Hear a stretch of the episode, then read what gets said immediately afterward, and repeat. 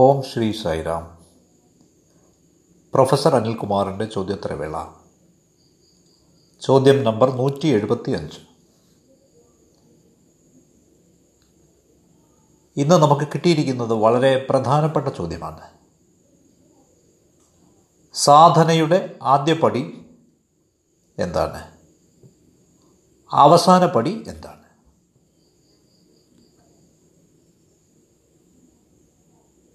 ഈ ചോദ്യം സൂചിപ്പിക്കുന്നത് രണ്ട് പടികളുണ്ടെന്നാണ്. ആദ്യത്തേത് തുടക്കത്തിലുള്ള സ്റ്റെപ്പ്, രണ്ടാമത്തേത് അവസാനത്തെ സ്റ്റെപ്പ്, അന്തിമമായ പടി. ചോദ്യകർത്താവ് ഈ രണ്ട് പടികളും എന്തെന്നറിയാൻ ആഗ്രഹിക്കുന്നു. അതുകൊണ്ട് ഇതേപ്പറ്റി കുറച്ചു നേരം സംസാരിക്കാം. സാധാരണയായി നാം എന്തെങ്കിലും ഒരു വസ്തു നമുക്ക് മുമ്പിൽ വെച്ചിട്ട്, അത് ഒരു ചിത്രമാവട്ടെ, ഫോട്ടോ ആവട്ടെ, വിഗ്രഹമാവട്ടെ, നാം അതിന്മേൽ ധ്യാനിക്കാൻ ശ്രമിക്കുന്നു. We try to meditate on that. ഈ വസ്തുക്കളുടെ സഹായത്തോടെ, ഈ ഉപാധികളുടെ സഹായത്തോടെ നാം അവയെപ്പറ്റി ചിന്തിക്കാൻ തുടങ്ങുന്നു, അവയെ ധ്യാനിക്കാൻ തുടങ്ങുന്നു. പക്ഷെ വാസ്തവത്തിൽ ധ്യാനം ഇതല്ല. മെഡിറ്റേഷൻ എന്നത് ഒരിക്കലും വസ്തു കേന്ദ്രീകൃതമല്ല, ഒബ്ജക്റ്റ് സെൻറ്റേഡ് അല്ല. നേരെ മറിച്ച് ധ്യാനം എന്നത് ഉപാധിരഹിതമാണ്, ഒബ്ജക്റ്റ് ലെസ് ആണ്. അപ്പോൾ എന്താണ് ധ്യാനം? അത് പ്രജ്ഞ മാത്രമാണ്, ബോധമാണ്, കോൺഷ്യസ്നസ്. പ്രജ്ഞയെപ്പറ്റി ബോധമുണ്ടാവുക, അത്രമാത്രം.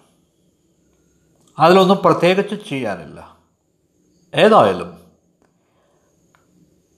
അതൊന്നിനെപ്പറ്റിയും ഓർക്കാത്തതാണ്,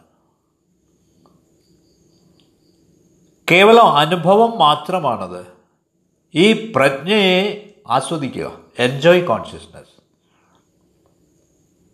മറ്റൊന്നിനെപ്പറ്റിയും ബോധമില്ലാതെ ഇരിക്കുക. ഇതാണ് ശരിയായ ധ്യാനം. സാധാരണ മനസ്സ് ചിന്തിക്കുന്നത്, എനിക്കൊരു ഉപാധിയില്ലെങ്കിൽ, ഒബ്ജക്റ്റ് ഇല്ലെങ്കിൽ ഞാൻ ഉറങ്ങിപ്പോകുമെന്നാണ്. അതുകൊണ്ട് എനിക്കൊരു വസ്തു വേണം, ഉപാധി വേണം.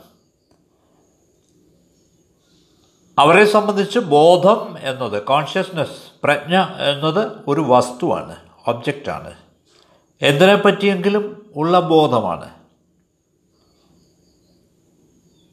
എന്നാൽ കേവലം ഒരു നിമിഷം വിശകലനം ചെയ്തു നോക്കൂ.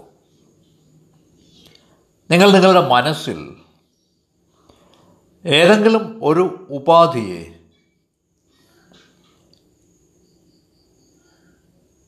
അതിൽ ഏകാഗ്രനായാൽ, അഥവാ അതിനെപ്പറ്റി ചിന്തിച്ചാൽ, ധ്യാനിച്ചാൽ, അതിനെപ്പറ്റി ചിന്തിക്കാൻ ശ്രമിച്ചാൽ നിങ്ങൾക്ക് ഉറങ്ങാനാവില്ല. എന്തുകൊണ്ടെന്നാൽ നിങ്ങൾ ആ ഉപാധിയെപ്പറ്റി, ആ വസ്തുവിനെപ്പറ്റി ചിന്തിച്ചു കൊണ്ടിരിക്കും. ആ വസ്തു നിങ്ങളുടെ മനസ്സിൽ ഉണ്ടാവും. അതുകൊണ്ട് മെഡിറ്റേഷനിൽ, ധ്യാനത്തിൽ ചിന്ത നിലയ്ക്കുന്നു, തിങ്കിങ് സ്റ്റോപ്സ്. ചിന്ത എപ്പോഴാണോ നിലയ്ക്കുന്നത്, അപ്പോൾ ഉറക്കം ഉണ്ടാവില്ല, there will be no sleep. ഇനി നിങ്ങൾ മോഹനിദ്രയെപ്പറ്റി, ഹിപ്നോസിസിനെ പറ്റി കേട്ടിട്ടുണ്ടാവും. അതിൽ ഒരു വ്യക്തിയുടെ മനസ്സിൻ്റെ നിയന്ത്രണം, അധീശത്വം ഒരു ഹിപ്നോട്ടിസ്റ്റ് ഏറ്റെടുക്കുകയാണ്. അയാൾക്ക് ഇഷ്ടമുള്ളതൊക്കെ ഇയാളെ കൊണ്ട് ചെയ്യിക്കുകയാണ്. ഇതിനർത്ഥം ഹിപ്നോസിസിൽ നിങ്ങളുടെ മനസ്സ് എന്നത് കേവലം ഒരു വസ്തുവാണ്, ഒബ്ജക്റ്റാണ്. അത് ഒരു കാര്യത്തിൽ മാത്രം ശ്രദ്ധയൂന്നുകയാണ്. അതിനെ ആധാരമാക്കി ഹിപ്നോട്ടിസ്റ്റ് കളികൾ കളിക്കുകയാണ്. ഈ പ്രക്രിയയിൽ മനസ്സിന് ബോറടിക്കുന്നു, ഒരുവൻ ഉറങ്ങിപ്പോകുന്നു. ആളുകളെ ഉറക്കാനുള്ള ഒരു രീതി ഇതാണ്. ഏതെങ്കിലും ഒരു വസ്തുവിനെ ശ്രദ്ധിക്കുന്നതിന് അവരോട് ആവശ്യപ്പെടുക, മറ്റൊന്നും വേണ്ട. അതേപ്പറ്റി മാത്രം ചിന്തിക്കാൻ അവരോട് ആവശ്യപ്പെട്ടാൽ മതി. സ്വാഭാവികമായും അതിൻ്റെ വിരസതയിൽ അവർ ഉറങ്ങുന്നു. ഇത് ഒരുതരം പ്രേരിത നിദ്രയാണ്, ഇൻഡ്യൂസ്ഡ് സ്ലീപ്പാണ്. ഇനി രണ്ടാമത്തെ രീതി എന്നത് വഴി എന്നത് യോഗയാണ്, യോഗമാർഗമാണ്, യോഗവേ. ഇത് ധ്യാനാത്മകമായ മനസ്സിന്, മെഡിറ്റേറ്റീവ് മൈൻഡിനും പറ്റും. ആദ്യം നാം ഒരു സാധാരണ മനസ്സിനെ പറ്റിയാണ് പറഞ്ഞത്. അത് ബാഹ്യമാണ്, വസ്തുനിഷ്ഠമാണ്, ഒബ്ജക്റ്റ് ഓറിയൻറ്റഡ് ആണ്. അത് പ്രേരിത നിദ്രയിലേക്ക് നയിക്കും. യോഗ എന്നത് രണ്ടാമത്തെ മാർഗമാണ്. അത് ധ്യാനാത്മകമായ മനസ്സിനുള്ള മാർഗമാണ്, മെഡിറ്റേറ്റീവ് മൈൻഡിനാണ്. നിങ്ങൾ ചിന്തകളില്ലാതെ ബോധവാനാവണം. അതാണ് ശരിയായ ധ്യാനം. അത് എൻലൈറ്റൻമെൻറ്റിലേക്ക്, ആത്മസാക്ഷാത്കാരത്തിലേക്കുള്ള പൊടുന്നനെയുള്ള ഒരു പ്രക്രിയയാവാം, അല്ലെങ്കിൽ സാവധാനമുള്ള, പടിപടിയായുള്ള, അനുക്രമമായ എൻലൈറ്റൻമെൻറ്റും ആവാം, അനുക്രമമായ ആത്മസാക്ഷാത്കാരവും ആവാം. പക്ഷേ പെട്ടെന്നുള്ള ആത്മസാക്ഷാത്കാരം ബുദ്ധിക്ക് അപ്രാപ്യമാണ്.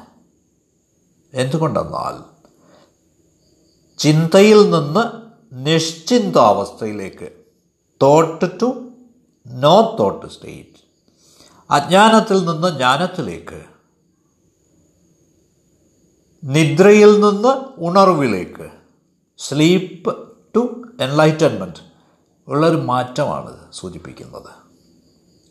നമുക്കിപ്പോഴേ അതിനെ ഉൾക്കൊള്ളാനാവില്ല. ഇത്തരത്തിലുള്ള പെട്ടെന്നുള്ള വെളിപാട്, എൻലൈറ്റൻമെൻറ്റ്, ആത്മസാക്ഷാത്കാരം ഇത് നമുക്ക് ഉൾക്കൊള്ളാനാവില്ല. പക്ഷേ പടിപടിയായുള്ള, സാവധാനമായുള്ള ആത്മസാക്ഷാത്കാരം, ഗ്രാജുവൽ എൻലൈറ്റൻമെൻറ്റ്, അതാണ് നമുക്ക് കൂടുതൽ സാധ്യതയുള്ളത്. പടിപടിയായി നീങ്ങുന്നതിന് അത് നമ്മോട് ആവശ്യപ്പെടുന്നു. തീർച്ചയായും അത് വളരെ പതുക്കെയുള്ളതായതുകൊണ്ട് സമയം അതിൽ പ്രശ്നമല്ല. നാം അടുത്ത ജന്മത്തിനായി പോലും കാക്കും പരമമായതിൽ എത്താനായി. അതുകൊണ്ട് ഇവിടുത്തെ പ്രധാന ആശയം എന്നത് ധ്യാന പ്രക്രിയ, ദ പ്രോസസ് ഓഫ് മെഡിറ്റേഷൻ, ഉപാധിരഹിതവും ചിന്താരഹിതവുമാണ്. ബോധവാനായിരിക്കുകയാണ് അതിൻ്റെ ലക്ഷ്യം. ശരി, എന്തിന്? ഞാനതിങ്ങനെ പ്രസ്താവിക്കാം. നമുക്ക് നിരവധി ചിന്തകൾ ഉണ്ടായിരിക്കാം. അവയെല്ലാം ഒരൊറ്റ ചിന്തയിലേക്ക്, സിംഗിൾ തോട്ടിലേക്ക് കൊണ്ടുവരിക. സാവധാനം അത് നിങ്ങളെ നിശ്ചിന്താവസ്ഥയിലേക്ക്, നോ തോട്ട് സ്റ്റേറ്റിലേക്ക് നയിക്കും. ഇനി ചിലർ നമ്മോട് തർക്കിക്കാം, ഈശ്വരൻ്റെ ഒരു ചിത്രം, ഒരു ഇമേജ് തുടക്കത്തിൽ ആവശ്യമാണ് എന്ന്. കാരണം അത് നിങ്ങളെ പരമമായ ബ്രഹ്മത്തിലേക്ക്, അബ്സല്യൂട്ട് അതിലേക്ക് നയിക്കും എന്നവർ പറയും. അപ്പോൾ ബ്രഹ്മത്തിലേക്ക് നീങ്ങുന്നതിന് അവർക്കൊരു ചിത്രം ആവശ്യമുണ്ട്, രൂപം ആവശ്യമുണ്ട്. ശരി, പക്ഷേ യോഗ സമ്പ്രദായങ്ങൾ തികച്ചും വ്യത്യസ്തമായ മറ്റൊന്നാണ് പറയുന്നത്. ഉദാഹരണമായിട്ട് ബുദ്ധനെ എടുക്കുക, മഹാവീരനെ എടുക്കുക. അവർ ഈശ്വരനെ പറ്റി പറയുന്നതേ ഇല്ല. അവർ ഈശ്വര നിഷേധികളായി പോലും തോന്നുന്നു നമുക്ക്. ഹിന്ദുക്കളെ സംബന്ധിച്ച് പരമമായത് ബ്രഹ്മമാണ്, ബുദ്ധിസ്റ്റുകളെ സംബന്ധിച്ച് അത് നിർവ്വാണമാണ്, ജൈനന്മാർക്ക് അത് കൈവല്യമാണ്. ഇവയെല്ലാം വ്യത്യസ്തമാണ്. അപ്പോൾ നമുക്ക് മറ്റൊരു നിഗമനത്തിലെത്താം. എന്ത് കൽപ്പനയും ഉപയോഗിച്ചുകൊള്ളുക, യൂസ് എനി ഇമേജറി, പക്ഷേ അവയെല്ലാം പ്രതീകാത്മകമാണെന്ന് മനസ്സിലാക്കുക. സിംബോളിസം, നിങ്ങളൊരു ഉപാധിയിൽ, ഒരു ചിത്രത്തിൽ ഒക്കെ തുടങ്ങുകയാണെങ്കിൽ കൂടി അതിനെ ഉപേക്ഷിക്കാൻ നിങ്ങൾ തയ്യാറാവണം, കഴിവുള്ളവരാവണം. ഞാൻ ആവർത്തിക്കുന്നു, നമുക്കൊരു വിഗ്രഹം ഉണ്ടാവാം, അഥവാ ഒരു ഫോട്ടോ ഉണ്ടാവാം, അഥവാ ഒരു ചിത്രമുണ്ടാവാം. ഇവയൊക്കെ നാം ഒരു സിംബലായേ എടുക്കാവൂ. അവയെയും ഏത് നിമിഷവും നമുക്ക് ഉപേക്ഷിക്കാനാവണം. ഭഗവാൻ ബുദ്ധൻ വിവരിച്ച ഒരു കഥ ഓർമ്മ വരികയാണ്. ഗ്രാമീണർ പഴക്കം ചെന്ന ഒരു വള്ളം ചുമന്നുകൊണ്ട് പോകുന്നത് അദ്ദേഹം ശ്രദ്ധിക്കുകയുണ്ടായി. അവരെന്താണ് ചെയ്യുന്നതെന്ന് അദ്ദേഹം ആരാഞ്ഞു. അദ്ദേഹം അവരോട് ചോദിച്ചു.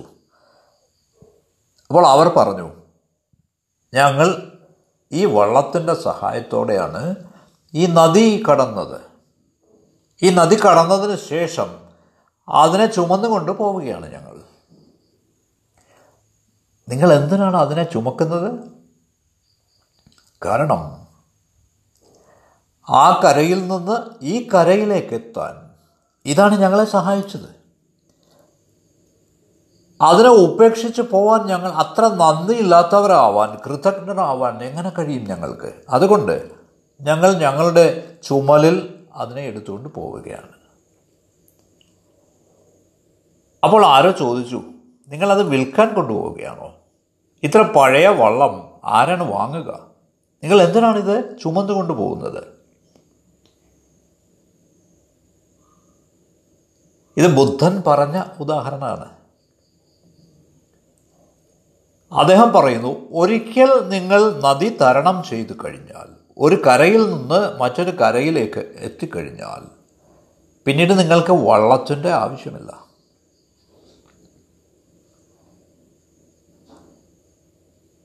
നദി തരണം ചെയ്ത് കഴിഞ്ഞ് ആ വള്ളം നിങ്ങൾ ചുമന്നുകൊണ്ട് പോവേണ്ട ആവശ്യമുണ്ടോ? എത്ര വിഡിതമാണത്! ഇതേപോലെ ധ്യാനത്തിൻ്റെ ആദ്യത്തെ പടിയിൽ, ഫസ്റ്റ് സ്റ്റെപ്പിൽ, നിങ്ങൾ ചിത്രങ്ങളോ ഉപാധികളോ ഒക്കെ ഉപയോഗിച്ചു എങ്കിലും നാം അവയൊക്കെ ഉപേക്ഷിക്കേണ്ടിയിരിക്കുന്നു. അപ്പോൾ നിങ്ങൾ ഉപാധിരഹിതമായ ധ്യാനാവസ്ഥയിൽ എത്തും. Objectless state of meditation. Sri Ramakrishna പരമഹംസൻ്റെ ജീവിതത്തിലെ ഒരു സുപ്രധാന ഭാഗത്തിലേക്ക് ഞാൻ നിങ്ങളുടെ ശ്രദ്ധ ആകർഷിക്കുകയാണ്. രാമകൃഷ്ണ പരമഹംസരുടെ ജീവിതം രണ്ട് പ്രധാന സ്റ്റെപ്പുകളെപ്പറ്റി പറയുന്നു. ഏറിയ കാലവും അദ്ദേഹം ജഗദാംബയെ, കാളിയെ പൂജിച്ചുകൊണ്ടാണ് കഴിച്ചു കൂട്ടിയത്.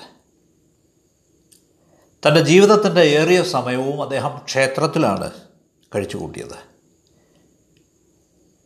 അദ്ദേഹം വിഗ്രഹത്തിന് മുമ്പിലായി നൃത്തം ചെയ്യുമായിരുന്നു. അദ്ദേഹം പാടുമായിരുന്നു. കാളീക്ഷേത്രത്തിൽ ഉറക്കമില്ലാത്ത രാത്രികൾ അദ്ദേഹം ചെലവിടുമായിരുന്നു. എല്ലാവരും കരുതിയത് അദ്ദേഹം ഒരു വട്ടനാണെന്നാണ്, ഭ്രാന്തനാണെന്നാണ്. എന്നിട്ടും അദ്ദേഹം പാടുകയും നൃത്തം ചെയ്യുകയും ചെയ്തു കാളീക്ഷേത്രത്തിൽ. കാളീമന്ത്രം ആവർത്തിച്ച് ജപിച്ചുകൊണ്ടിരുന്നു. പക്ഷേ ഇത് അന്തിമമായതല്ല. That is not ultimate. ഒരു പക്ഷേ ഇത് ശുദ്ധീകരണത്തിന് സഹായിച്ചിരുന്നിരിക്കാം. പക്ഷേ ഇത് അല്ല പരമമായത്.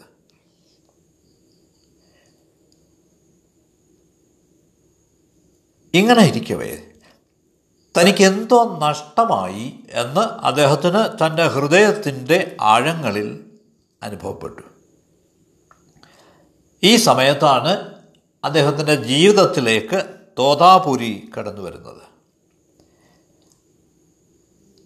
അദ്ദേഹമാണ് രാമകൃഷ്ണ പരമഹംസരെ അടുത്ത സ്റ്റെപ്പിലേക്ക് കൊണ്ടുപോകുന്നത്. അതെ, കാളിയുടെ നാമം ഉപേക്ഷിക്കുവാൻ തോതാപുരി രാമകൃഷ്ണ പരമഹംസരെ ഉപദേശിക്കുന്നു. രാമകൃഷ്ണ പരമഹംസർ അമ്പരന്ന് പോയി. എന്ത്, ആ പേര് ഉപേക്ഷിക്കാനാണോ അങ്ങ് എന്നോട് പറയുന്നത്? അത് മതനിഷേധമാണ്, ഇറിലീജിയസ്. എങ്ങനെ പറഞ്ഞുകൊണ്ട് അദ്ദേഹം വിയർക്കാൻ തുടങ്ങി, വിറയ്ക്കാൻ തുടങ്ങി. പക്ഷേ ആ ഘട്ടത്തിൽ തോതാപുരി അദ്ദേഹത്തെ വിട്ടുപോയില്ല. ഇവിടെ നോക്കൂ, നിന്റെ മുഴുവൻ അടിത്തറയും തകർക്കേണ്ടതായുണ്ട്. നിനക്ക് ഈ നാമവും രൂപവും ഏറെക്കാലം കൊണ്ടു നടക്കാനാവില്ല. ഈ വാക്കുകൾ കേട്ടിട്ട് പരമഹംസൻ കരയാൻ തുടങ്ങി, വിമ്മി വിമ്മി കരയാൻ തുടങ്ങി. അദ്ദേഹം ക്ഷേത്രത്തിൻ്റെ വാതിൽ അടച്ചിട്ട് കാളിമാതാവിൻ്റെ മുമ്പിൽ വിങ്ങിക്കരഞ്ഞു. അമ്മേ, അല്ലയോ അമ്മേ, ഞാൻ എന്താണ് ചെയ്യേണ്ടത്? What am I to do? അദ്ദേഹം കരഞ്ഞുകൊണ്ടേയിരുന്നു. എന്നിട്ട് അദ്ദേഹം പുറത്തു വന്നപ്പോൾ തോതാപുരി വീണ്ടും നാമം ഉപേക്ഷിക്കുവാൻ അദ്ദേഹത്തോട് പറഞ്ഞു. നിന്റെ അമ്മയിൽ നിന്ന്, ജഗദാംബയിൽ നിന്ന്, കാളിയിൽ നിന്ന് അനുവാദം വാങ്ങിക്കൊള്ളൂ. നീ പോയി അവരോട് ചോദിക്കൂ. അപ്പോൾ പരമഹംസർ പറയുകയാണ്, ഞാൻ എങ്ങനെ കാളിയോട് ചോദിക്കാനാണ്, ജഗദാംബയോട് ചോദിക്കാനാണ്? നാമം ഉപേക്ഷിക്കാൻ വേണ്ടി മാത്രം എനിക്കെങ്ങനെ അനുവാദം വാങ്ങാനാവും? എനിക്കത് ചെയ്യാൻ പറ്റില്ല. പക്ഷേ തോതാപുരി നിർബന്ധിച്ചു. പരമഹംസർ ഉള്ളിൽ പോയിട്ട് പുറത്തു വന്ന് പറഞ്ഞു, അമ്മ സമ്മതിച്ചിരിക്കുന്നു, അമ്മ അനുവാദം തന്നിരിക്കുന്നു. അപ്പോൾ വിശദീകരണം ഇതാണ്: കാളി മാതാവല്ല വാചികമായി അദ്ദേഹത്തിന് അനുവാദം കൊടുത്തത്. അത് അദ്ദേഹത്തിൻ്റെ പ്രജ്ഞ തന്നെയാണ്, കോൺഷ്യസ്നസ്, അദ്ദേഹത്തിൻ്റെ അന്ധകരണമാണ് ആ രീതിയിൽ വെളിവായത്. അത്രയേ ഉള്ളൂ. ഈ കൺസയൻസ് അതാണ് അദ്ദേഹത്തിന് അനുവാദം നൽകിയത്. അല്ലാതെ കാളി മാതാവിൻ്റെ വാക്കാലുള്ള അനുമതിയല്ല. അപ്പോൾ രാമകൃഷ്ണ പരമഹംസൻ ധ്യാനത്തിന് ഇരുന്നു, സാറ്റ് ഇൻ മെഡിറ്റേഷൻ. കാളി മാതാവിൽ നിന്ന് അനുമതി കിട്ടിയതാണല്ലോ. അദ്ദേഹത്തിൻ്റെ കവളത്തൂടെ കണ്ണീർ ധാരധാരയായി ഒഴുകി. ഈ വേളയിൽ ഞാൻ ആ നാമം ഉപേക്ഷിക്കാൻ നിർബന്ധിതമായിരിക്കുന്നു, ഇത് ആത്മഹത്യാപരമല്ലേ? ഇതായിരുന്നു അദ്ദേഹത്തിൻ്റെ ചിന്ത. അപ്പോൾ തോതാപുരി വന്നിട്ട് പറയുന്നു, ഇവിടെ നോക്കൂ,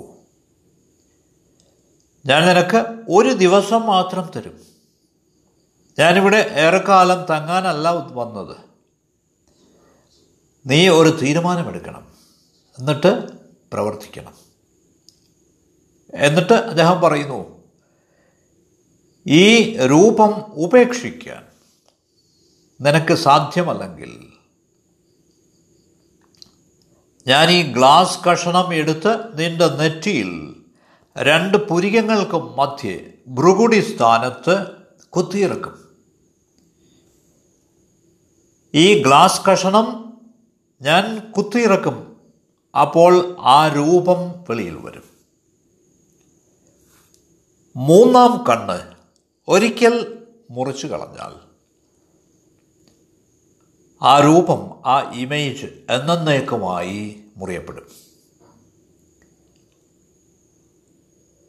അപ്പോൾ രാമകൃഷ്ണ പരമഹംസൻ ചോദിക്കുന്നു, എങ്ങനെ എനിക്കിത് മുറിക്കാനാവും? How can I cut? എന്തുകൊണ്ട് മുറിക്കും? എങ്ങനെയാണ് ഞാനത് ചെയ്യേണ്ടത്? തോതാപുരി മറുപടി കൊടുക്കുന്നു, ഈ പ്രതിബിംബം, ഈ രൂപം നീയാണ് സൃഷ്ടിച്ചത്. നീ നിൻ്റെ ഉള്ളിലായി ഒരു വാൾ സൃഷ്ടിക്കുക, എന്നിട്ട് ഈ രൂപത്തെ നെടുകെ പിളർക്കുക. ഈ പ്രതിബിംബം നിൻ്റെ തന്നെ സൃഷ്ടിയാണ്. വരൂ, ഇപ്പോൾ തന്നെ ഒരു വാള് സങ്കല്പിക്കൂ, എന്നിട്ട് അതിനെ ഇപ്പോൾ തന്നെ മുറിച്ചു കളയൂ. ഇതാണ് തോതാപുരി ആവശ്യപ്പെടുന്നത്. അവസാനം തോതാപുരി പറയുന്നു, ഞാൻ പോവുകയാണ്. ഇവിടെ നോക്കൂ, ഇനി ഇതിൽ കൂടുതൽ എനിക്ക് കാത്തിരിക്കാനാവില്ല. ഏറെ ജന്മങ്ങളായുള്ള തൻ്റെ അഭിലാഷവും കാത്തിരിപ്പും കാരണമാണ് തോതാപുരിയുടെ ദർശനവും മാർഗനിർദ്ദേശവും തനിക്ക് ലഭിച്ചതെന്ന് പരമഹംസൻ മനസ്സിലാക്കുന്നു. അദ്ദേഹത്തിന് വെറുതെ അങ്ങനെ വിട്ടുപോകാനാവില്ല.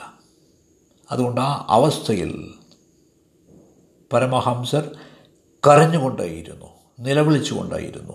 അതുകൊണ്ട് തോതാപുരിക്ക് രണ്ട് പുരികങ്ങൾക്ക് മധ്യേ മുറിക്കേണ്ടതായി വന്നു. അദ്ദേഹം രാമകൃഷ്ണനോട് ചോദിക്കുന്നു, നീ ഇതേപോലെ നിൻ്റെ ഉള്ളിലുള്ള രൂപത്തെ പിളർത്തുക,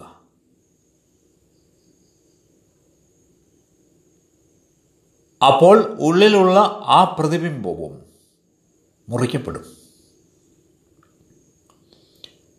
കണ്ണുനീര് ഒഴുകാൻ തുടങ്ങി. ആ രൂപമില്ലാതെ അദ്ദേഹം കരയുകയായിരുന്നു. ആ രൂപം രണ്ടായി പിളർത്തപ്പെടുന്നതുവരെ കണ്ണുനീരുണ്ടായിരുന്നു. പക്ഷേ ഒരിക്കൽ ആ പ്രതിബിംബം പൊയ്പോയപ്പോൾ കണ്ണുനീർ നിന്നു. അദ്ദേഹം ചിരിക്കാനും നൃത്തം ചെയ്യാനും തുടങ്ങി. പിന്നീട് കരഞ്ഞതേയില്ല. അപ്പോൾ തോതാപുരി പറഞ്ഞു, ഇനി ഞാൻ പോവുകയാണ്. ഇനി നീ വളരെ ചുരുക്കി എന്താണ് സംഭവിച്ചതെന്ന് ഒരൊറ്റ വാചകത്തിൽ എന്നോട് പറയണം. അപ്പോൾ രാമകൃഷ്ണ പരമഹംസൻ പറഞ്ഞു, അവസാന തടസ്സവും നീങ്ങി. The last barrier dropped. അതുകൊണ്ട് നമുക്കുള്ള ഈ പ്രതിബിംബം, ഈ ഇമേജ്, അത് തുടക്കത്തിലുള്ള സാങ്കേതിക സഹായം മാത്രമാണ്. അതെ, സാങ്കേതിക സഹായം തീർച്ചയായും നിങ്ങൾക്ക് വാങ്ങാം. പക്ഷേ എപ്പോഴും ഓർക്കേണ്ടത് ഒരു ദിവസം അതും ഉപേക്ഷിക്കണം എന്നതാണ്. അതുകൊണ്ട് ഈ ചോദ്യത്തിൻ്റെ ഉത്തരത്തിൽ പറയാനുള്ളത് ഇതാണ്: ആദ്യത്തെ പടി, ഫസ്റ്റ് സ്റ്റെപ്പ് എന്നത് ഒരു വസ്തു, ഉപാധി ഉണ്ടായിരിക്കുക എന്നാണ്. To have an object. അടുത്ത അവസാനത്തെ സ്റ്റെപ്പ് എന്നത് ഓബ്ജക്റ്റ്ലെസ് ആവുകയാണ്, ഉപാധിരഹിതം. ആദ്യത്തെ സ്റ്റെപ്പ് എന്ന് പറയുന്നത് ചിന്തയാണ്, thought, thoughts and contemplation on the image, രൂപധ്യാനം, മനനം. അടുത്ത സ്റ്റെപ്പ് അഥവാ അന്തിമമായ സ്റ്റെപ്പ് എന്നത് നിശ്ചിന്താവസ്ഥയാണ്, തോട്ട്ലെസ് സ്റ്റേറ്റ്. അതുകൊണ്ട് ഇവയാണ് ആ രണ്ട് പടികൾ, ആദ്യത്തേതും രണ്ടാമത്തേതും അന്തിമമായ അപ്പടികൾ. ദിസ് ടു ദാറ്റ്, ഇതാണ് ഈ ചോദ്യത്തിന് എൻ്റെ ഉത്തരം. ഇതിൽ നിന്ന് അതിലേക്ക്. നിങ്ങൾക്ക് നന്ദി. ശൈല.